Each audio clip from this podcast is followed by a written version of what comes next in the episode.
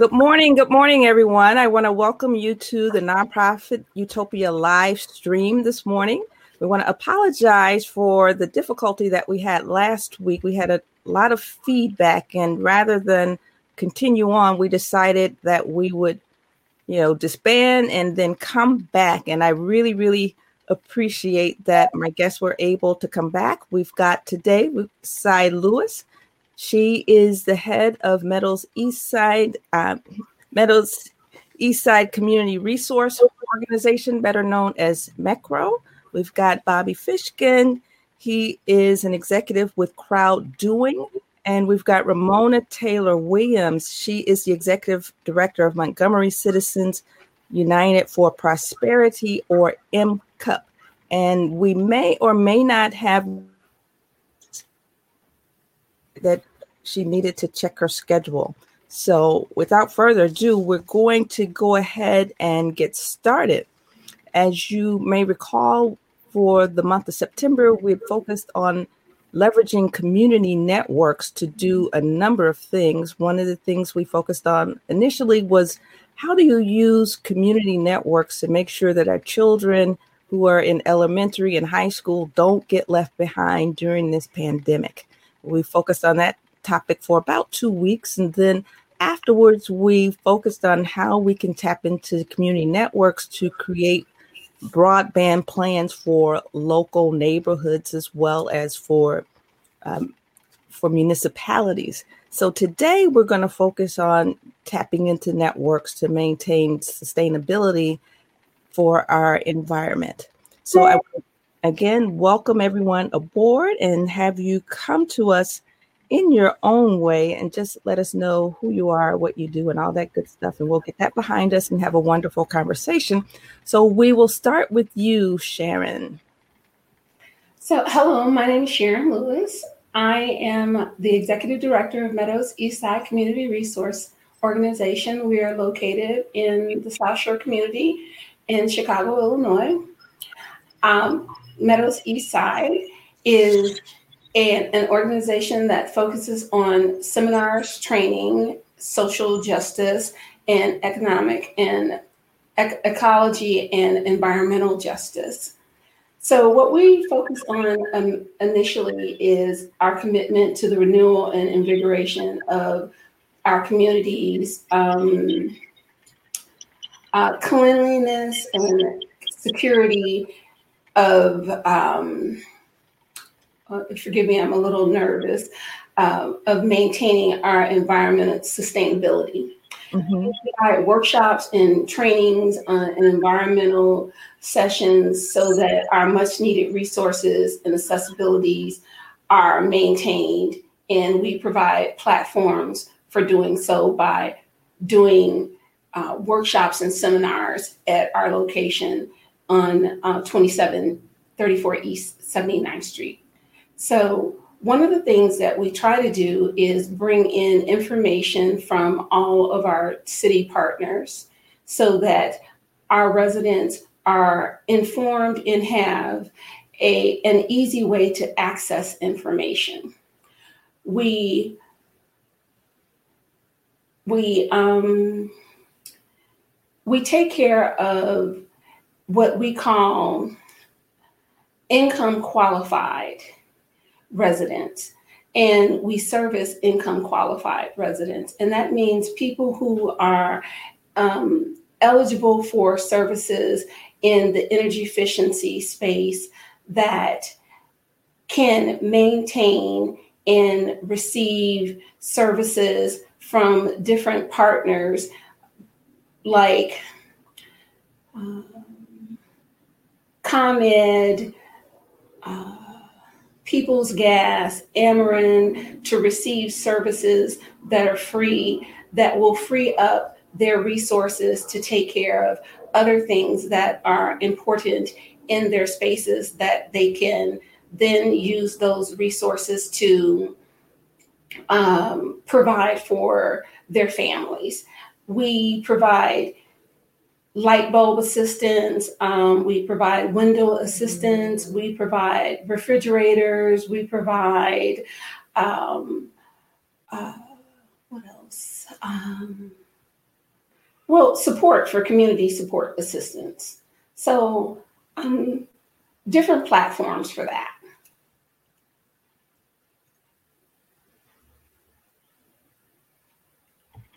Awesome, awesome.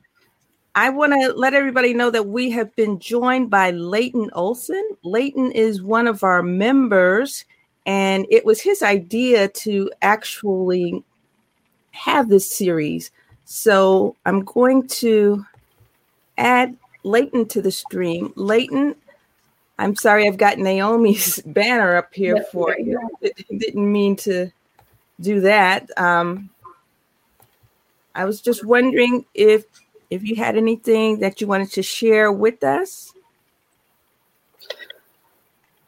Uh, Valerie, uh, thank you. Um, I actually uh, just finished with uh, uh, Naomi's uh, um, program on utilities and, and, water rights, and, mm-hmm. I think she'll be joining um, shortly. But I, I, guess I would just suggest how we can all take the uh, the environmental quality and use the community hub kind of framework around community college areas of about 150,000 and uh, uh, bring together uh, community life um, activities, uh, assemblies, and, projects of, of, all kinds, mm-hmm. um, including uh, assemblies to, to on water access and water quality. Okay. So that's, uh, I guess, is, is and to connect it with the other sorts of things like the Illinois Connected Communities Program, which uh, is looking to do the same thing for uh, uh, uh internet, and it can do the same thing with, with power and natural gas and, and, and things like that, and how to have that be uh, there, say, you know, something every month, but with a big thing in the spring around Earth Day when uh, the, the, proposal is to have uh, you know, water quality assemblies, or excuse me, natural resource assemblies in the spring, right about April, in the community college near you, all over the darn country. And mm-hmm. the same thing in the fall on uh, back to school and, and planning for uh, the fall flu season, and uh, you know how to how to insulate so that you can you know get through the darn winter. Okay, great. Thank you so much for joining us. Thank you. Thank you. All right, next we'll hear from Romona.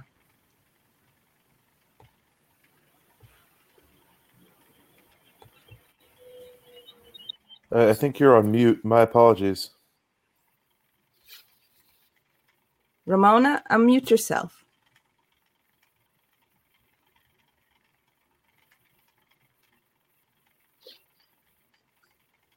Okay. I apologize oh, for that. Okay. Uh, good morning, everyone. My name is Romona Taylor Williams, and I am the executive director of uh, Montgomery, well, we call ourselves North Montgomery Citizens United for Prosperity, and we go by MCUP because that's a mouthful. And our work is concentrated in a small community in north in central Mississippi called Duck Hill, uh, Mississippi. Duck Hill has a population of about 1,100 people, maybe a little more. And for many, many years, the community, um, this little town, um, flooded profusely. Okay, Romona? Yes. Can you adjust your computer a little bit so we can see your full face? Uh, I've got it down for as long as I can. Okay, it, it's showing now. Okay. Um, I was I do uh, research, and um, I came across a funding opportunity, a grant opportunity uh, from the Southeastern Sustainability Directors Network that were looking for um, proposals and projects to address sustainability issues. And um, they wanted the focus to be on uh, vulnerable communities, uh, a partnership with the city, and also a grassroots organization. Um, I did not know anything about Duck Hill. mm-hmm. Okay. Well, at least, well, at least it, it, it, you know shows it could hit anybody. Gosh, you know that's that's what. Okay, Leighton, can you so, mute your mic, please? Thank you. Okay, I'm sorry, Romona. That's okay. Um, I didn't know anything about Duck Hill. I was working for an organization that recruited me and brought me to Mississippi uh, in 2015 to do their communications, uh, to be their director of communications and development. And um, this organization, they work with small communities uh, in the Delta. Mm-hmm. Uh, that's how I was introduced to uh, one of the community leaders in Duck Hill. Brought him in my office, asked him if we could probably do this and everything because $300,000 is a lot of money. I didn't want to leave it on the table.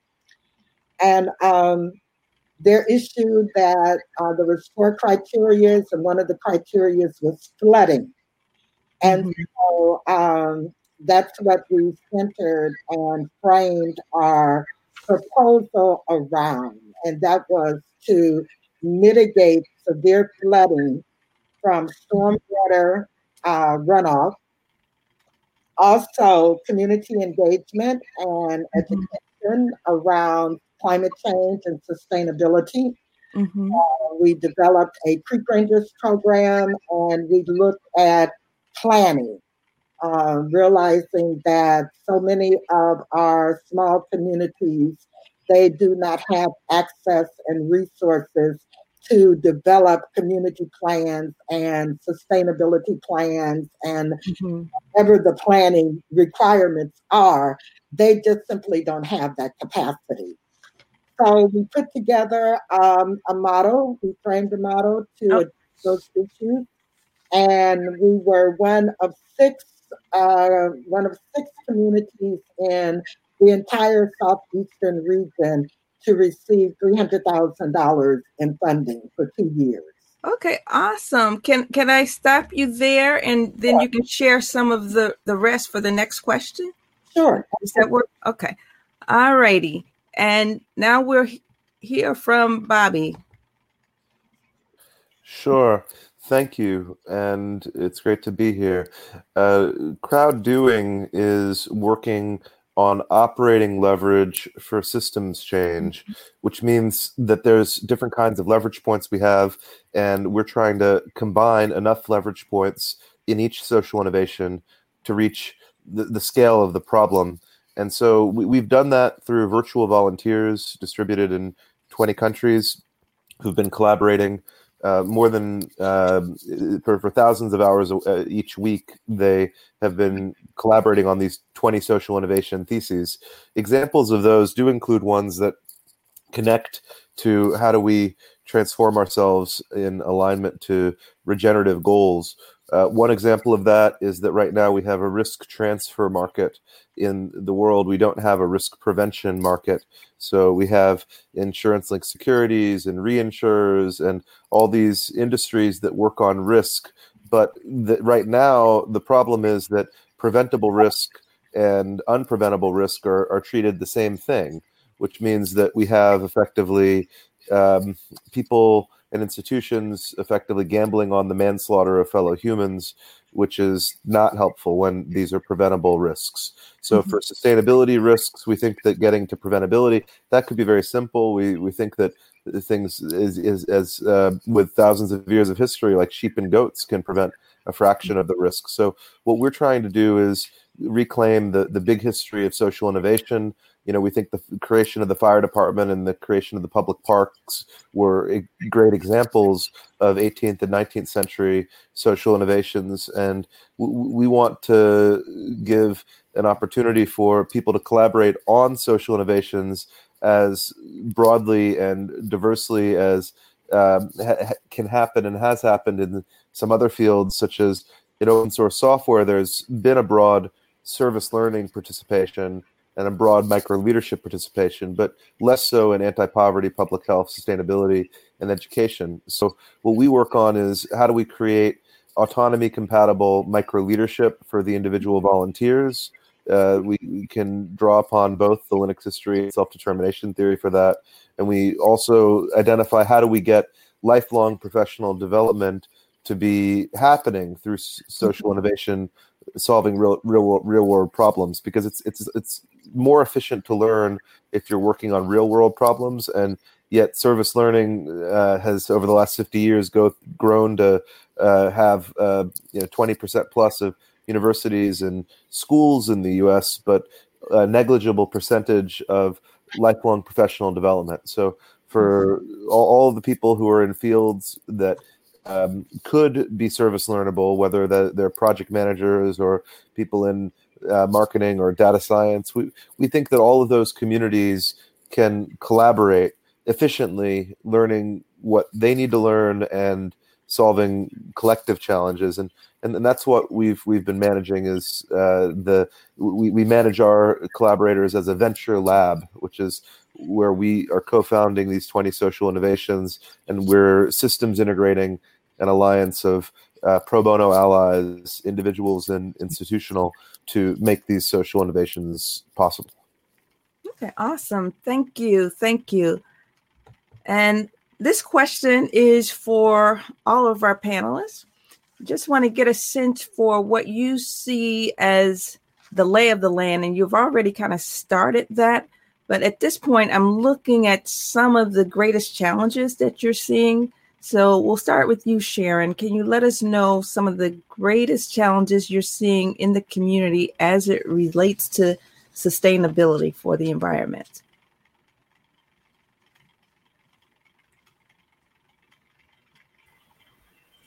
Well, I think some of the greatest challenges that I see for sustainability in the environment is um, the participation or the lack thereof of participation, not just with uh, community members, but with our environmental stewards in terms of government. And so, what we see here in um, Chicago specifically is our public officials in their, um, I, I, would say their, I, I, want, I don't want to say their disinterest, but their their lack of legislation in terms of moving mm-hmm. forward the agenda to have um, legislation that says we we will not bring in things that will hurt harm and destroy our communities. So take for instance we have old um, steel mills and we have old factories that we're having problems with. Recently in Chicago, we had quite an uproar around the fact that an old factory had some um, demolition, and the demolition had an adverse effect on a large portion of a community. A smokestack was demolished, and it was demolished exactly during the time of the COVID pandemic. And it affected a whole community. And instead of saying, well, this is not something that we will allow across the board, what was said is, well, this was an accident. Wow. And, and so what we had to do is we had to come out and we had to demonstrate about that so where does what does where does the politics, where does the legislation come in that says we will protect the people in the community across the board? That something like this will not happen. We don't have to come out, we don't have to fight, and we don't have to march about this mm-hmm. constantly. We don't have to come out and we have to clean up after the fact. We can come in and we can say, before all of these things happen and start to affect our children. Mm-hmm. Right now on the southeast side, you can drive down any community and you have to roll up your windows and you have to turn mm-hmm. on the air conditioning because you can't stand the smell. It's the legislation that starts before that's going to protect us all the way through. So these are the things that we are having problems with now. So it's the cleaning and the greening of our community that's going to keep us safe and healthy. all the way through. It's going to protect our seniors, it's going to protect our children, and it's going to protect everyone in between. Mm-hmm. So that's where we're at here and now. Okay, great. Thank you so much. Uh, Romona, can you unmute and give us a sense for what's going on in Duck Hill? What are some of your greatest challenges and issues?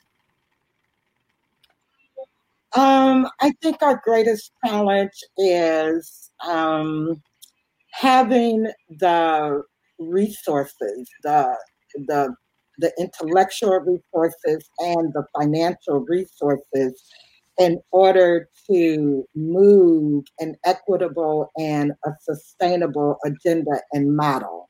Mm-hmm.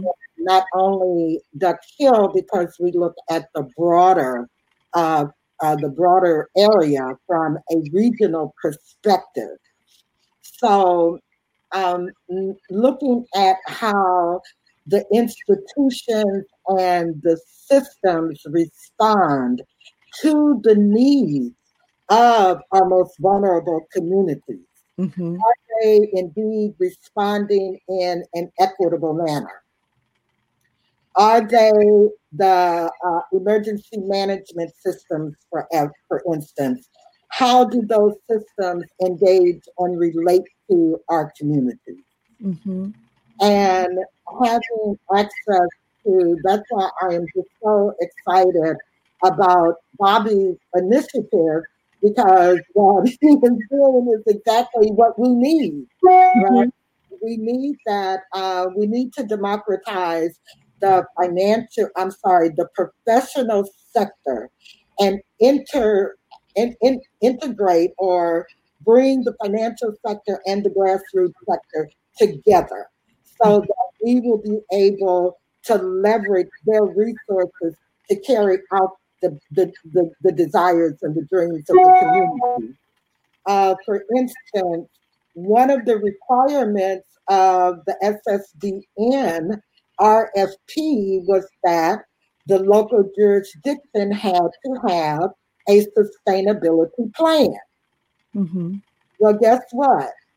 Duck Hill is just a small community and neighborhood with less people than the neighborhoods that you have in Chicago, right? Mm-hmm. they did not have the plan. So we had to go to uh, advocate with the funder and explain to them if we are to be able to be competitive, then there are some things that you may want to relax. Well, fortunately, uh, the town's engineer found a 1975 zoning plan. And we went, I went to the funder and I said, would it be acceptable if we propose to revise this 1975 zoning plan into a livable community and sustainability plan. Mm-hmm. And they said yes. So, what does the landscape look like? COVID has unearthed and brought to the surface many of the acute and chronic stresses that we deal with in our communities on a daily basis across mm-hmm. the board. I think this is an opportunity for us to be able to put forth and to advocate for an equitable agenda in Mississippi, starting in the communities and the areas where we work, and then hopefully creating that model that will be able to be replicated throughout the state. Um, but it is going to take resources. Mississippi is a climate denier state. So that means that, as Sharon was saying, though, that uh, political will and infrastructure is not in place. So we're looking at how can we reform and retool mm-hmm. the system so that the system will work better and for in order to create more healthy and sustainable communities in Mississippi in some areas are resemblance resemble third world countries. Okay. That's, that's where we are. Ah, speaking of third world countries, this is a great segue for Bobby. Bobby works a lot with third world countries as well as other communities on the West Coast. So, Bobby, can you unmute yourself and give us a sense for uh, what your perspectives are in terms of the lay of the land with which you're dealing? What are some of the challenges and what are some of the the issues? And I know you already started talking about. Sure. No, I'd be happy to. Um, I, you know, I think that there's one set of challenges which relate to that there are underutilized laws or laws that we don't use in a way that aligns to mm-hmm. our collective agency. I mean, that that's where we've been learning a lot about uh, why, if you want to transfer hazardous nuclear waste, there's all kinds of regulations for it. But if you want to transfer the waste of the, the risk of communities uh, without their permission, you, you can just transfer that risk and ship that over to Bermuda to have pension funds and invest in it. And there, there's there's no wherewithal to prevent the risk because once the risk has been transferred, you know it's it's hard to put the genie back in the bottle because it's it's already been scattered to the seven seas and all these institutions don't have requirements that they have to share whether they own your risk whether they own the the risk of catastrophe you know the, the, so we've been identifying that there there should be a window for risk preventability before risk transferability, and that that would be um, a policy path to addressing the gap. But it, you know, we, would also say, you know, on a, on a policy level, we're also seeing that there's gaps that you know m- maybe the pandemic creates some once in a generation opportunities to make transformations happen that wouldn't have otherwise happened.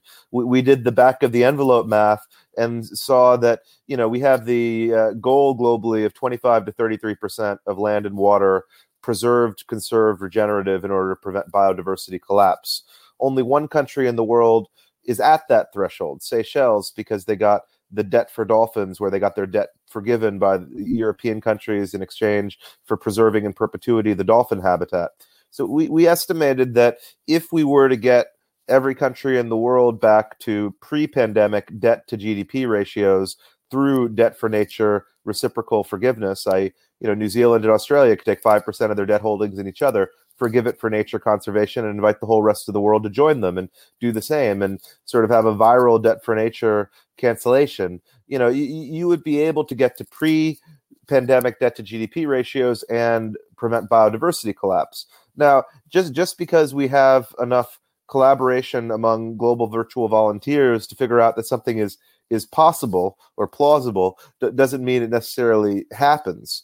But we, we see ourselves as stewards of these theses. A thesis being one where we think there's an exponential impact potential to make a transformation in our society, and we, we see a path between here and there. I mean, we're, we're simulating likewise in the case of homelessness prevention and supercommuting prevention. Of course, supercommuting prevention has a, a major sustainability component. We, we've studied that the last 75 years, Stanford University has bought half of each professor home and you know when they when they um, till the life of, of, of, professor and spouse but the they've done this at negative subsidy they've actually made more money than their investments in the rest of uh, the markets through this program. Um, and, and, so, if they've done it at negative subsidy, then could we have homelessness prevention and overboarding prevention and supercommuting prevention at zero subsidy?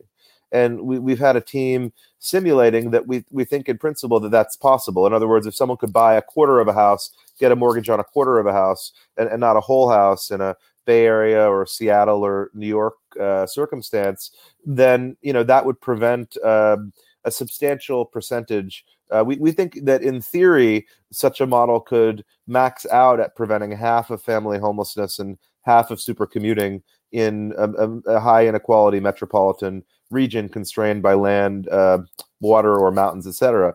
but uh, the, the, the, at a theoretical level, that's wonderful. What we are then, you mentioned where we then get challenged is we're trying to systems integrate the pro bono human capital stack for systems change. So that means that we're reaching out to all these university pro bono clubs and uh, companies that have volunteer programs and trying to get enough diversity of expertise across disciplinary lines to be able to build out each of these social innovations.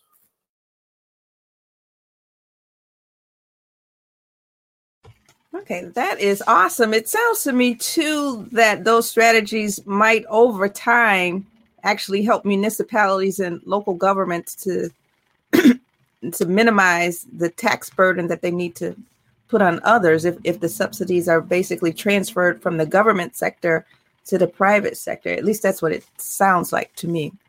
You, you don't need for certain categories the level of subsidy that exists that is not sufficient anyways. There's not enough Section 8 in uh, Bay Area or Seattle, et cetera.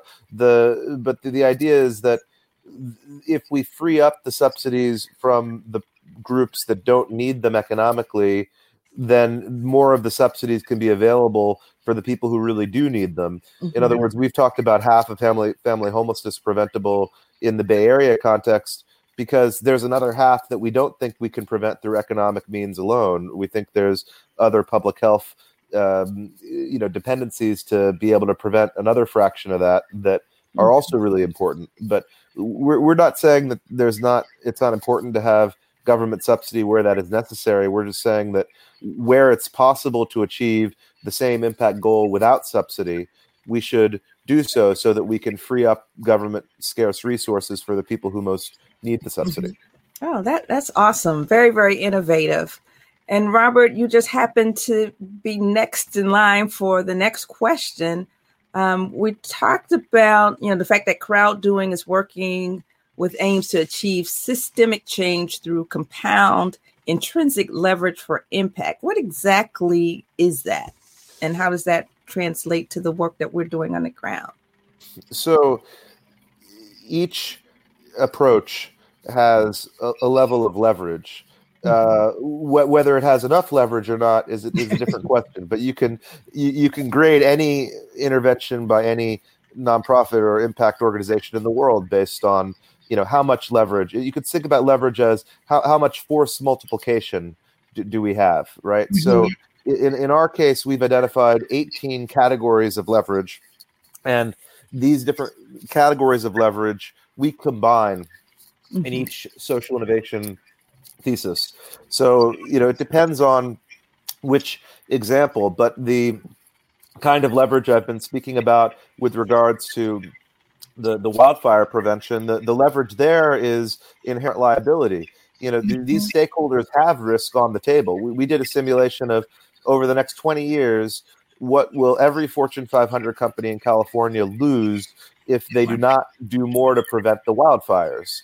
And you know, we, we can show, you know, 90 Fortune 500 companies you know what is their annual expected recurring losses based on the campfire's recurrence rate and so you know, th- that is one type of leverage, but it's not the only type of leverage. Uh, participation by volunteers is another type of leverage. Um, a, a, third type of leverage that um, connects is multidisciplinary integration. You know, often these fields are so siloed that you know you don't get the operating efficiency that you get if you can acro- cross disciplinary lines in efficient ways. And you know, we think that there's um, each of these leverage points is um, effectively, if, if, if you're an impact organization and your aspirations are beyond your fiscal means, then you know how do you uh, transform the level of leverage that you have against the problem to have a, a feasible opportunity to address that challenge in society. That, that mm-hmm. that's where we draw upon. There, there's a rich literature in systems thinking. Donella Meadows and uh, if you look at the Open Book of Social Innovation, uh, Geoff Mulgan's uh, mm-hmm. work, there's a, a, rich tradition of focus on individual leverage points. However, they focus on it as a magic bullet leverage point uh, or magic bullet social innovation, where what we talk about is Um, you know, just like the Harlem Children's Zone is a, a cluster of social interventions, a cluster of social innovations. We, we think about it the same way. Whether we're talking about a, a tea that has ashwagandha and rhodiola and schisandra and lemon balm in it, those are that's mm-hmm. a cluster of social innovations from the natural world or if it's mm-hmm. a cluster of social interventions from the you know Washington State Institute for Public Policy Cost Effectiveness Index, you can see how the interventions mm-hmm. in together. So we're saying, how do you get enough leverage for the portfolio of social innovations to achieve a transformational and aspirational goal in that impact context? Where mm-hmm. so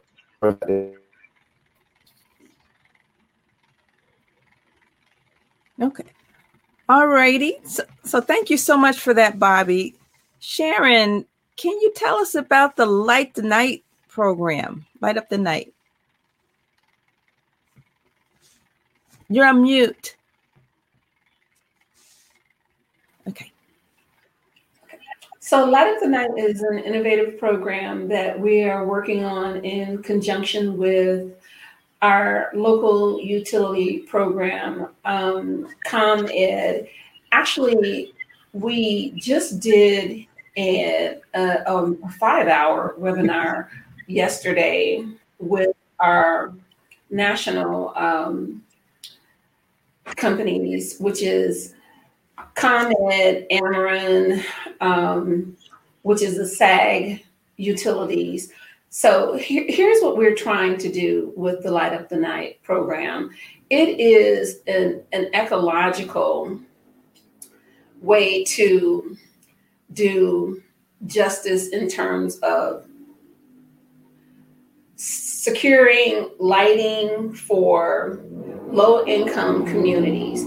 So, what you find is in communities where there is lighting in terms of street lights, business lighting, landscape lighting, you'll find that there is there's more safety, there's more security, there is more infrastructure. Um, and what we want to do with Light Up the Night is we want to provide that same kind of justice, environmental justice in low income communities. What we're proposing is we're proposing to take a simple light bulb and turn any fixture into a security light.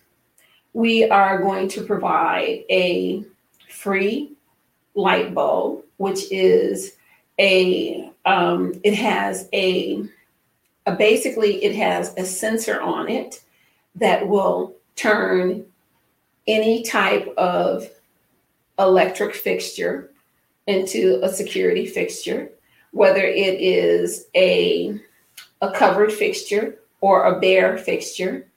It's a dusk to dawn light bulb. It goes on at night and turns off in the morning automatically. It lasts up to seven to 11 years. It's a free light bulb. It's going to be um, given out through a program that's an energy efficiency program. And so the, the point of it is that when you are going home, you are going into a neighborhood that has now been lit up you are safer. You can now find your keys if you're going to your door. You can now find your steps. You are now driving onto a block where you can find the address.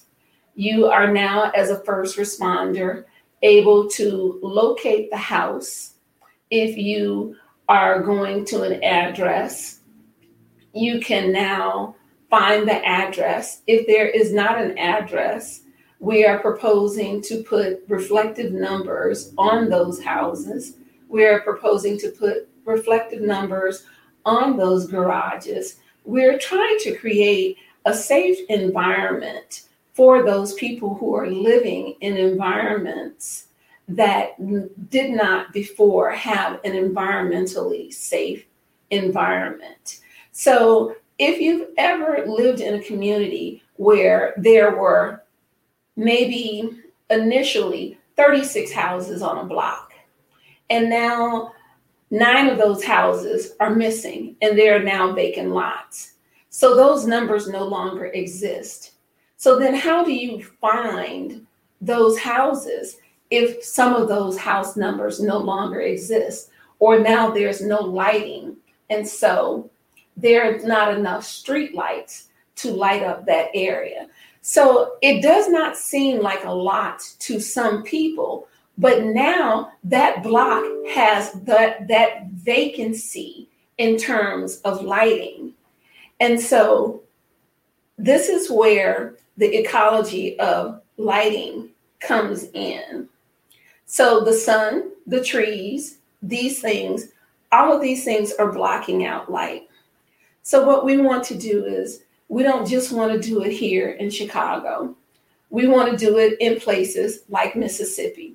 I am from Mississippi, and Miss Romona will tell you in places like Mississippi, what you will find is you are driving, and there is so much darkness in rural areas. This can be life changing for people to be able to walk down a road and be able to see what's ahead of you in any rural area. It doesn't have to be Chicago, it doesn't have to be Mississippi. It can be areas that Bobby might be familiar with. It can be areas that anyone is familiar with. Any place where there is a low income community. It can be powered by solar energy, this light bulb can be life changing for anyone. And so everyone should be able to see anywhere they are. And if it's darkness to daylight, dusk to dawn, you should be able to have light. If someone is coming to you in an emergency, they should be able to find you. And this is why we are trying to light up the night so that you can be found in any situation.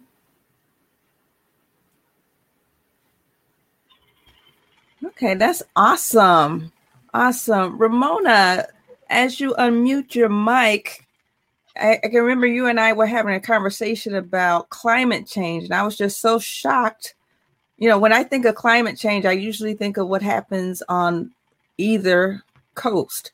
But you were telling me about some situations in the Mississippi Delta and how climate change has impacted the Delta. Can you share with us some of those issues and how you guys are dealing with those challenges?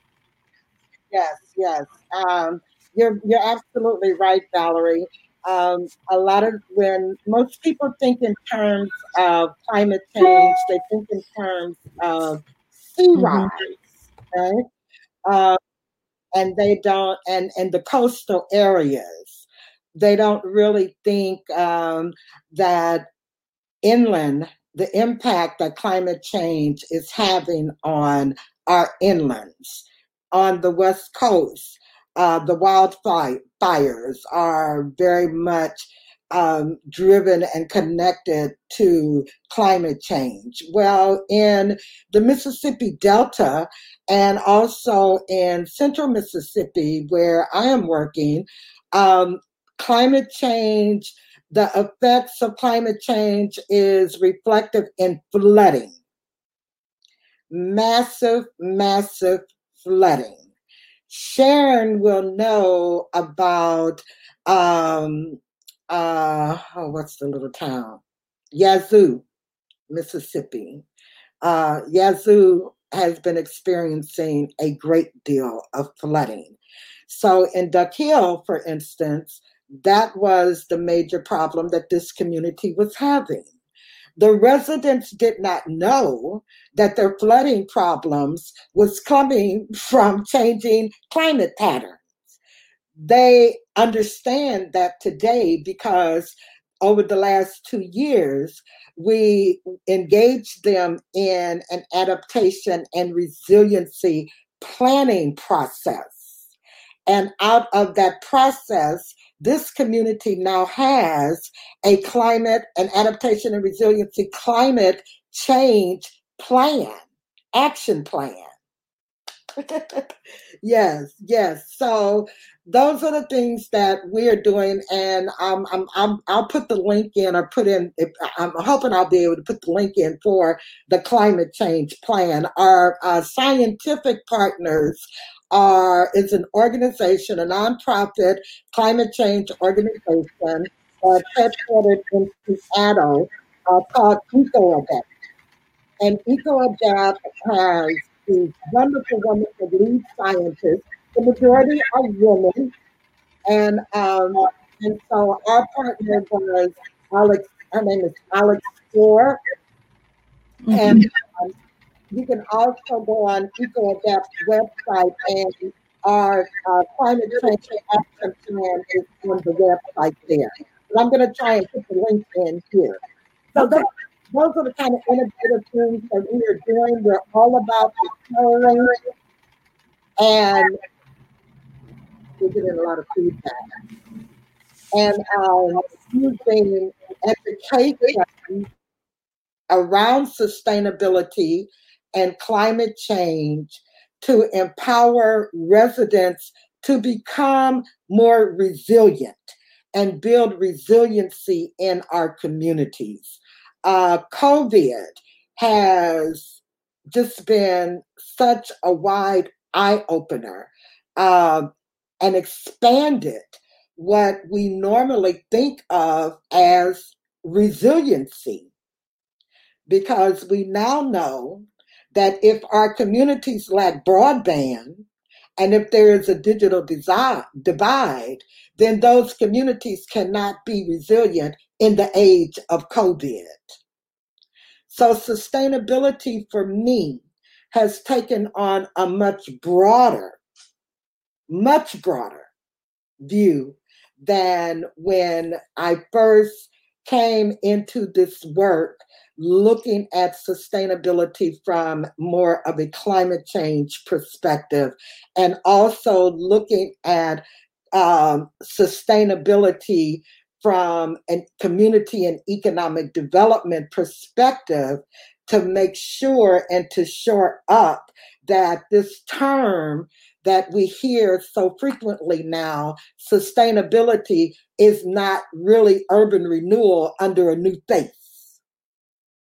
And I'm going to leave it there. And I love what you're doing, Karen. and, and, it's so funny. Um, before we go on to the, the next question, I'm just curious.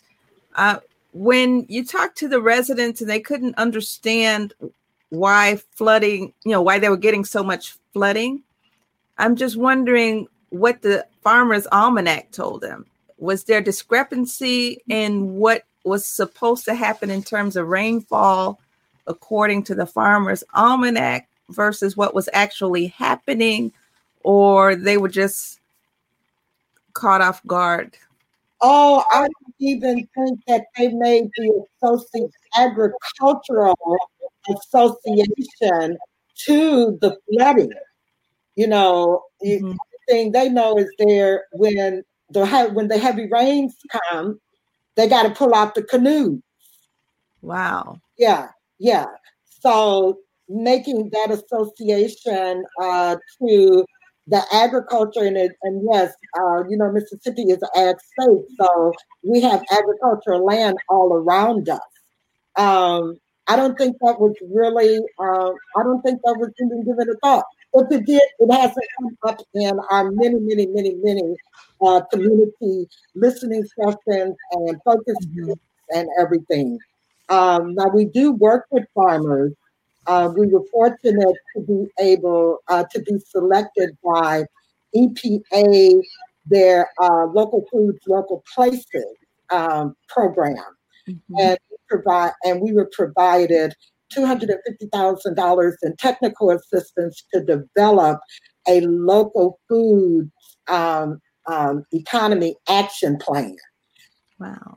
So we do look at, um, we do uh, work with our local growers and to and bring in other partners so that they will be able to educate them around sustainable agriculture and growing practices. Mm-hmm. Okay. You guys, we are running out of time. We ha- have all of nine minutes um, for our original scheduled time. I want to go around the room, so to speak, and get a sense from you what your lessons learned have been and what ways communities can create or tap into networks to address their problems. All right, so we'll start with you, Sy, and then we'll hear from Bobby and then from Romona. All right.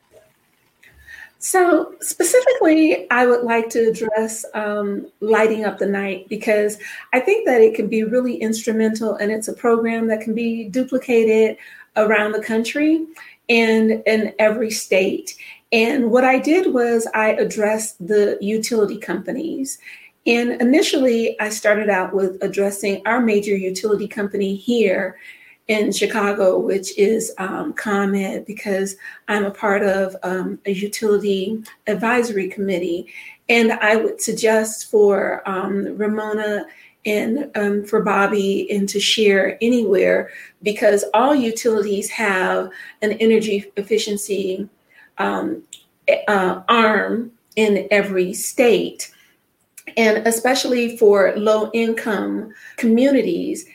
So there are partners that do an energy efficiency light bulb like the one that I am suggesting. It is not necessary to partner with the company that is doing the particular light that I am using. Um, though I use the company Greenlight, it's not necessary to use that one, but to use an energy efficiency light bulb that is a dusk to dawn bulb because that bulb then again turns any area into a safety and security area and it does like i said the dusk to dawn because they have an energy efficiency program this is something that can be done for free and again can be duplicated in any environment and if we're doing this in a low income environment, it can change how people are living in their environment. It is good for creating safety and security for anyone. This can be life changing in our environments that are that are experiencing crime, that are experiencing domestic issues, that are for our um, families that have disability issues. So um, I will send you the information on the basic proposal, and I'm hoping that it will help communities. Um, I think Valerie suggested I was uh, ne- next in the, the sequence. So, what, what I was going to share is that we've found that most impact contacts uh, in the NGO and social enterprise sector, they have um, two to three orders of magnitude fewer roles for the community to participate than they need in order to achieve their their aspirational impact goal. We, find that there's there tends to be this um, macro leadership context where the only volunteers who collaborate are those at the at the you know most junior level or the board level, but not everything in between that is uh, critically important to success. So we've worked on that from the perspective of uh, function stacking and role fracturing, so that uh, we can create roles for every community member. Because when we speak to a volunteer, the very first thing we say to them is, you know, how, how can we create the perfect volunteer role for you? What would that mean? And what what pieces of our you know we've got 750 role descriptions but what pieces of those roles would you like to combine in lego bricks to make the perfect role to unleash your superpower and your capabilities? Because when we find the exact right role it's so much better than just uh, a middling fit in terms of that. So we, we would just say there is a, a lot more community willing to participate if they are given the perfect role and I think it's up to us in the non- nonprofit utopian universe to try to uh, make that happen, make that feas- make make that feasible.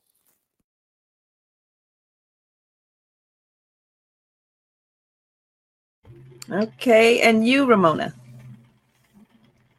Uh, I think the greatest lesson that I have that I have learned is um, coming from a very very urban um, environment and recently moving to uh, rural southern Mississippi, that the thinking is very different relative to approach, right?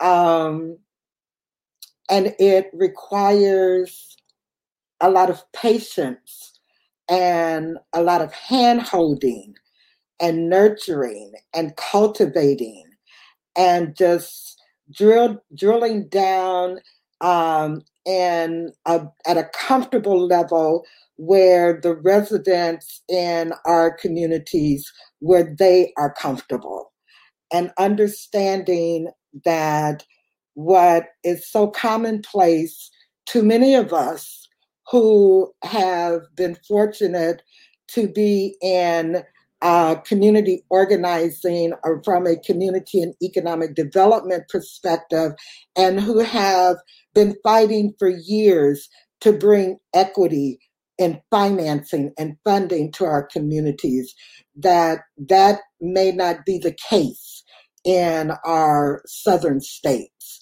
and that they deal with uh, a, a, an entirely different set of dynamics.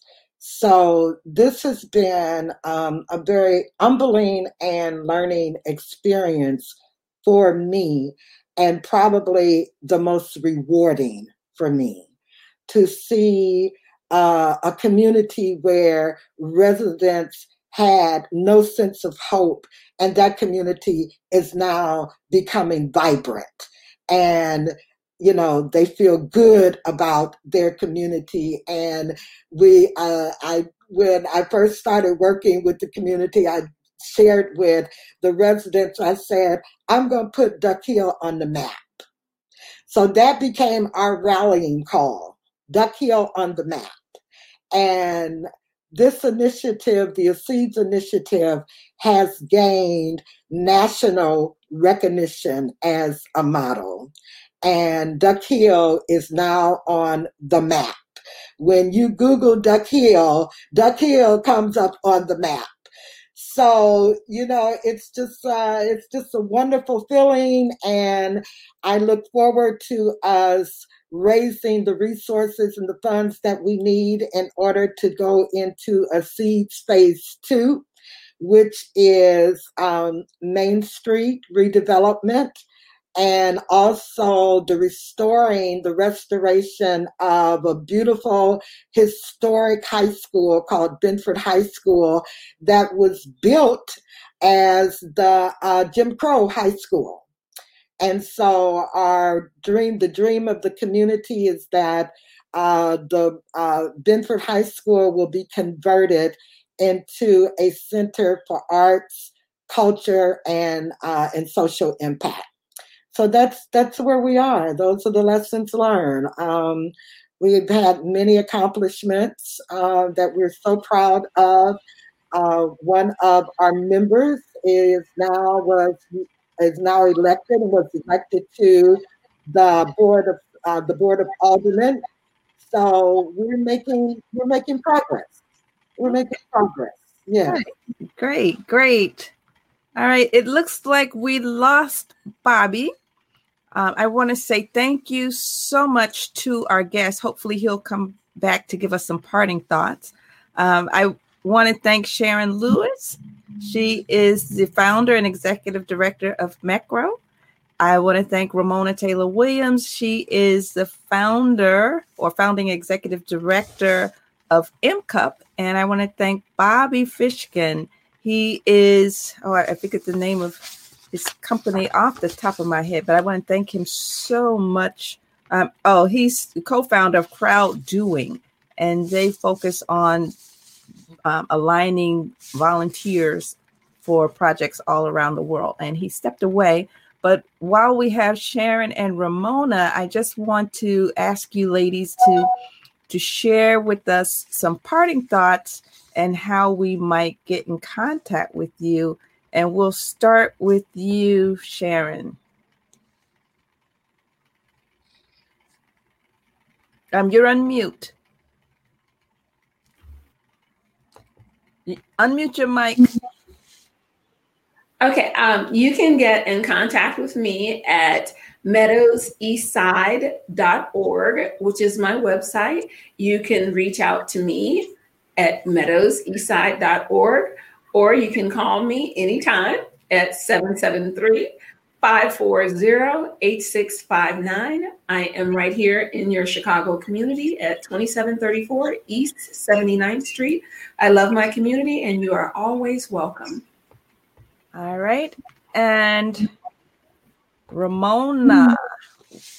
Yes, our uh, Facebook is, um, reach out to us on Facebook, and we are in the process. In fact, my designer just called, and uh, we're working on launching our website in um, November. Um, and then I can be reached at rfp williams at gmail.com. And phone number is area code 314 363 5229. Okay, awesome.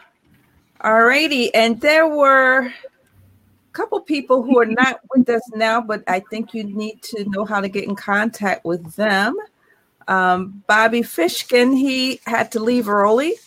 Um, he's the co-founder of CrowdDoing, and you can find out more about the work that they're doing at crowddoing.world. And then Naomi Davis, unfortunately, she wasn't able to join us this week. She was with us last week, and we thank her so much for her time and her contributions to that conversation. And she'll be in touch with some of our other guests. But um, if you want to contact her, you can find out more about her work at blacksingreen.org. All righty. So, again, I want to say thank you to our guests. I want to thank you for your time.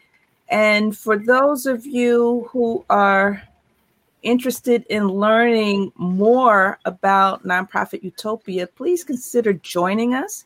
We're at nonprofitutopia.mn.co. We focus on a number of issues that are helpful to nonprofits, emerging nonprofit leaders. In fact, we have two members here, and if if they wouldn't mind sharing some of their experiences, we didn't discuss this. I'm putting them, I'm putting them on the spot. But if you can share some of the experiences that you've had with nonprofit Utopia as a member, we'll start with Sharon, and then we'll hear from Romona. So, my experience with nonprofit Utopia has just been surreal. Building a business as a nonprofit can be very arduous.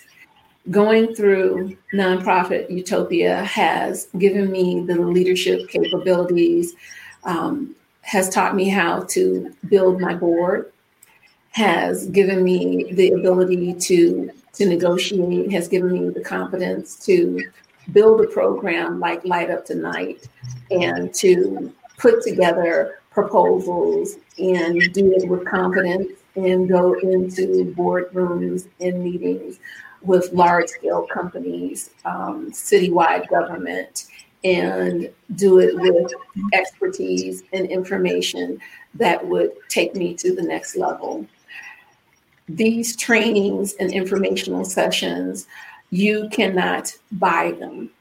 You you cannot buy them, and this information will take you next level. Um, Valerie Leonard has been doing this for um, how long has it been, Valerie? Have you been teaching in this in this space. I, have been teaching since about 2007, and Nonprofit Utopia started two years ago. Yes. And so you're getting a level of expertise that um, is unmatched. And so I think that if you are going to start a nonprofit, if you are going to learn more about nonprofits, if you're going to go next level, this is where you should be. And the nonprofit utopia community is so supportive, and there's so much information that um, this is just the place to be. And then you're in a community of your people. Thank you. And Romona, if you can share some reflections on your experience as a member. Oh, wow. You know, Valerie and I met on Facebook, and I have watched her, the evolution of nonprofit utopia. And I, I'm, I'm just going to say that I've been in the sector for many years. I'm not going to say how many years, but just know many years. And nonprofit utopia and the product that Val produces is high level, first class, professional, the highest level of professionalism for nonprofit, those who are seeking careers in the nonprofit industry and it is an industry. And Valerie approaches it from that perspective that we are in an industry with mega nonprofits like universities and Red Crosses and those folks and intermediaries and also, you know, just everyday grassroots organizations like MCA, like TIES, group and just those of us who are in our communities and who have stayed in our communities over the years and dedicated our lives to making them healthier, sustainable, and prosperous. Thank you. Nonprofit Utopia gives you the tools that you need, that we need in order to build our houses and our communities. And I just want to say thank you, Valerie, because you know we i get very emotional about this because it is just something that is so needed, and not only needed um, practitioners like myself. You know, we are aging out, and for young people, young people to come in, for us to be able to pass the baton on to them and to have this asset because nonprofit utopia is an asset to have this asset available to them so that they will be able to carry on the work. It is a blessing. And I just want to humbly say thank you. Oh my goodness. You ladies, you're going to bring tears to my eyes. Thank you so much. I, I really appreciate the vote of confidence. I, I thank you so much for those beautiful words. And I promise everybody, I did not pay them to, to say those wonderful things. And for those of you who are interested in joining, again, um, you can look us up at nonprofitutopia.mn.co. I want to also invite you to participate in a series of upcoming live streams and events that we'll be having concerning fundraising. You know, in the age of COVID 19, a number of nonprofits are struggling. Some are considering closing their doors, and people are wondering is it even appropriate to fundraise in this environment? So, we're going to be addressing those types of questions as well as giving you strategies to increase your fundraising and to navigate these tough waters that are caused by COVID 19. So, without further ado, I want to say thank you again for joining us. And we look forward to being back with you next week where we'll be focusing on various fundraising strategies. All right. Talk to you later. Bye bye. Take care. Bye.